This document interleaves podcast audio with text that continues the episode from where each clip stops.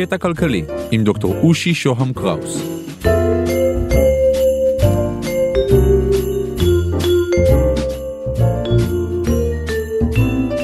קטע כלכלי, פרק 40, על כלכלה נאצית. קפיטליזם הוא משטר טוב, סוציאל דמוקרטיה כמו בשוודיה, אולי קומוניזם מעודן ולא ברוטלי. במסגרת מסע הלימוד שלנו, אנחנו נוטים לפסוח על משטר כלכלי מרתק וחשוב, הלא הוא המשטר הכלכלי הנאצי. כן, הייתה שם מדיניות מעניינת, וכן, היא הצליחה להם, וכן, בין היתר בזכות אותה מדיניות, הם יכלו להרשות לעצמם כלכלית את מה שעוללו לנו ולכל העולם. האם המדיניות הכלכלית הייתה מודעת ומתוכננת, או שמא אוסף אקלקטי של צעדים שונים, הדעות חלוקות.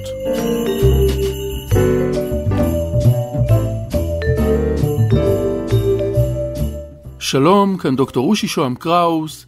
בפרק הזה ובבאים אחריו אפרוס את עמדתו של החוקר הישראלי אברהם ברקאי, שטוען שלנאצים הייתה מדיניות מודעת ומתוכננת, אג'נדה כלכלית ממשית.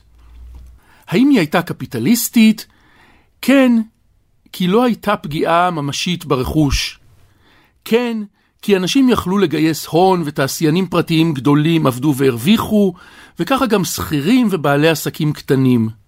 לא, כי באופן עמוק הרכוש נתפס כשייך לאומה כולה, הפולק הגרמני. ולא, כי המשטר היה רחוק מהקפיטליזם הדמוקרטי של ימינו. הרי גרמניה הנאצית הייתה דיקטטורית לגמרי. האם המשטר הכלכלי הנאצי היה קומוניסטי? לא. הנאצים תיעבו קומוניזם. לא. כי הם לא ממש הפקיעו את כל הרכוש. לא. כי הם אפשרו סבבי הון. כן. כי המדינה ניהלה באופן כמעט מוחלט את הכלכלה מלמעלה. כן. כי השוק החופשי הגרמני-נאצי היה כולו מאורגן. אז מה הם היו? זה לא ברור. זה מורכב. אולי הם רצו באמת לייצר סוציאליזם לאומי, כך הרי נקראה המפלגה שלהם, המפלגה הנציונל סוציאליסטית. אבל קודם כל, כמה מילים על מעבדה של מחשבות. אני מתחיל בקריאת כיוון אתית. לא רק פיזיקה או כימיה אפשר ללמוד במעבדה. גם כלכלה לומדים במעבדה, מעבדה מופשטת, מעבדה של ניסויים בשטח, וככה גם בפילוסופיה. אבל בפילוסופיה הניסויים הם ניסויי מחשבה. יושבים וחושבים, וחלק מהכללים הם שמותר לחשוב על הכל, ולהגיד את הכל, ולבדוק את הכל. אחר כך כשיוצאים החוצה, שוטפים טוב את הידיים, וחוזרים עם המסקנות לעולם הממשי. או במילים אחרות, אני מאמין שאפשר ואפילו חשוב ללמוד על כלכלה נאצית, להבין מה היו היתרונות שלה מבלי לתמוך בנאצים או להכחיש שואה או לזלזל בעצמנו. חזקה על המאזינים שיבינו שכשאני מתאר הצלחות של היטלר, אני מדבר על הצלחות בתחום מסוים, ולא שוכח שהן אלה שעזרו לו לרצוח את בני הדודים הילדים של אבא שלי. עד כאן הסתייגויות. אין חולק על כך שהנאצים עשו משהו לכלכלה הגרמנית.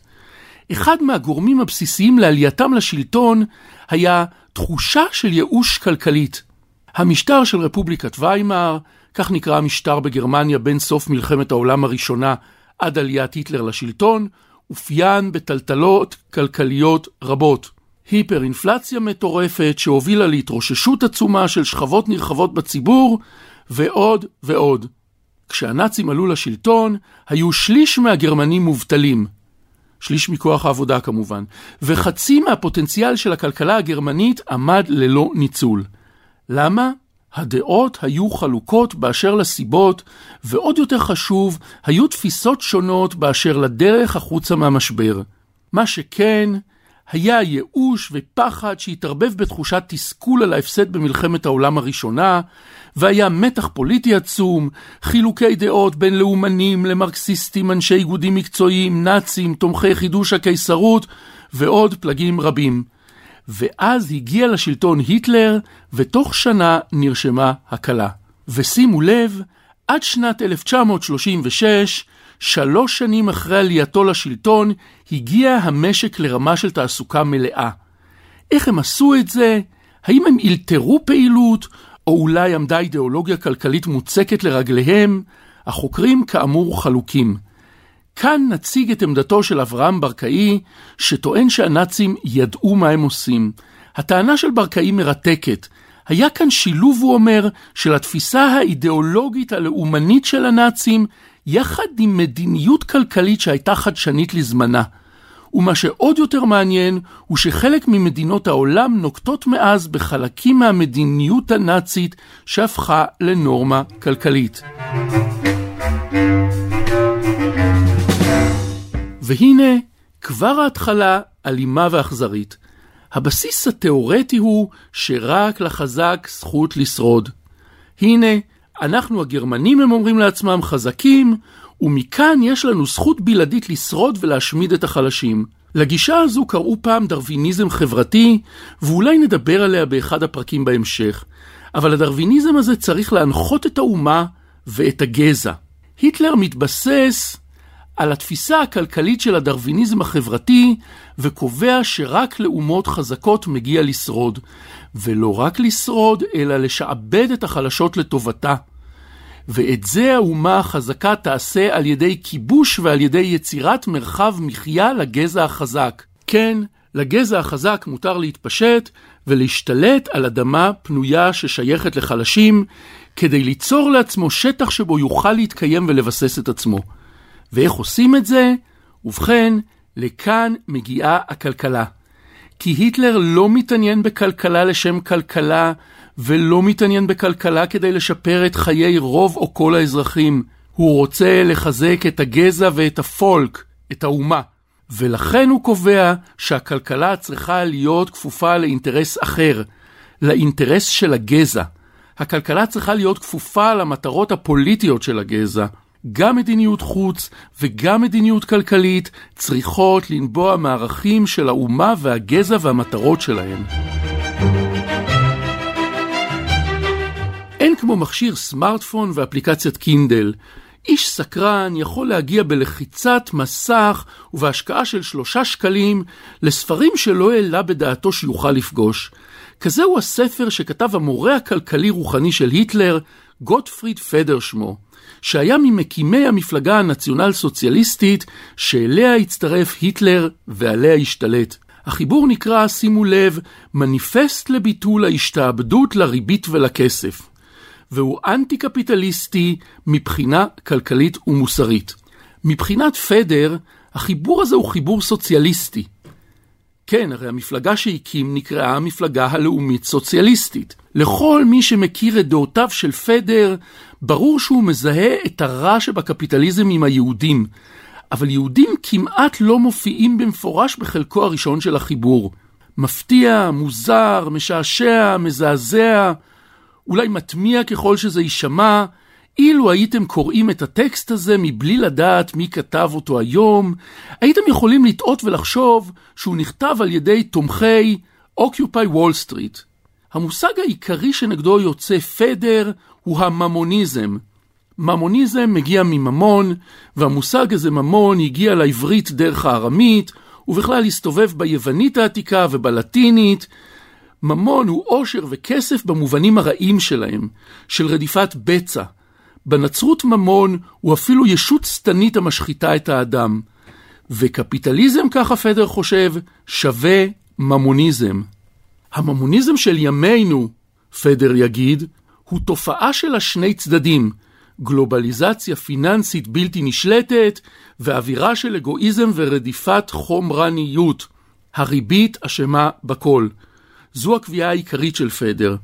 איך ייתכן, הוא כותב, שמיעוט גלובלי של טייקונים, כן, הוא משתמש במילה הזאת שהפכה למאוד מקובלת, איך זה שמיעוט גלובלי של טייקונים יושב ונהנה מעבודתם הקשה של מיליוני אחרים? אתם רוצים הוגנות, פדר שואל? רוצים סוציאליזם אמיתי? תתנגדו לקפיטליזם, ובעצם תפעלו לביטול כל עניין הריבית. והצעד הראשון לכיוון הזה הוא ביטול מערכת החובות האישיים, הלאומיים והבינלאומיים. סוציאליזם אמיתי לא יגיע מהשתעבדות המדינה לחובות פנימיים או בינלאומיים.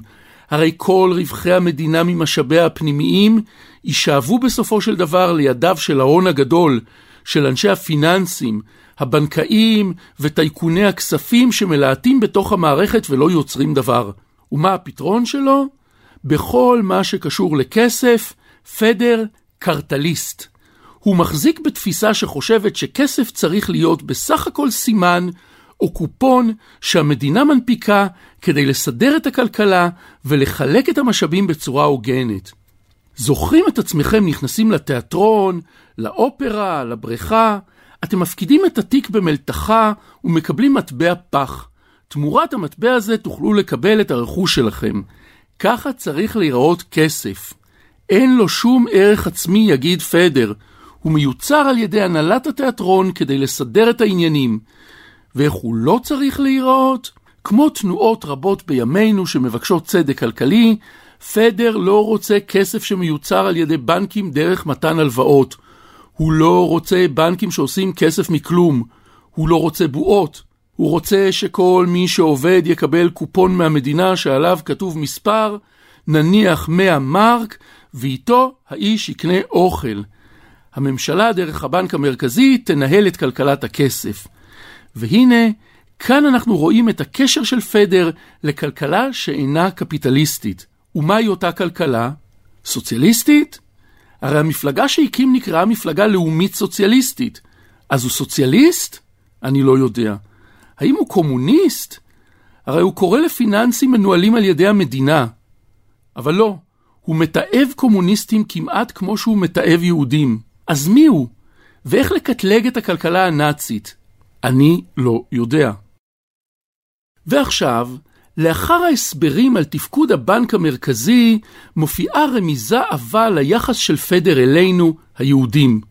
אחד מהכלים שיחלצו את גרמניה מהממוניזם של הקטאבו, הוא סילוק הגורמים הגזעיים שהכי מנוגדים לרוח הפולק הגרמני.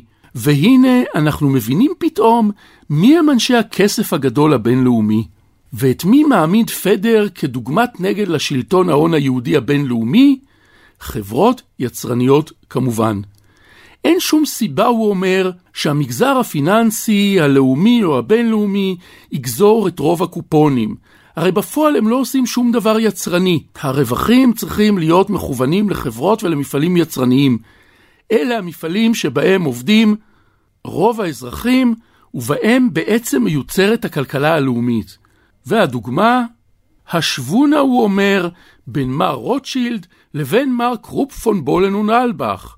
מי שמכיר את השם האחרון, מעלה על שפתיו חיוך חמצמץ. כן חמצמץ, כי הדוגמה ליצרנות מועילה שבוחר פדר היא של גדול יצרני הנשק בגרמניה. מפעלי משפחת קרופ ואחר כך קרופ פון בולן והלבך הוקמו בתחילת המאה ה-19 וסיפקו נשק למלחמות של גרמניה עד סוף מלחמת העולם השנייה. מכאן בא אושרה של המשפחה המקוללת שהעסיקה עובדי כפייה גם במפעל שלה באושוויץ. נמשיך בפרק הבא. אני מרצה ומייעץ בתכני הפודקאסטים, תוכלו להשיג אותי באושי את אושי.co.il, תוכלו לשלוח לי וואטסאפ ל-050-8898-322 או לקרוא לי במסנג'ר של פייסבוק. תודה לקווין מקלוד על המוזיקה, תודה לרון טוביה, עורך הפודקאסטים של גלובס. אם אתם מתעניינים בפיננסים חדשים, ניהול הון, ביטוח דיגיטלי ובנקאות עתידית, אתם מוזמנים להאזין לפודקאסט השני שלי בגלובס, דוח פינטק.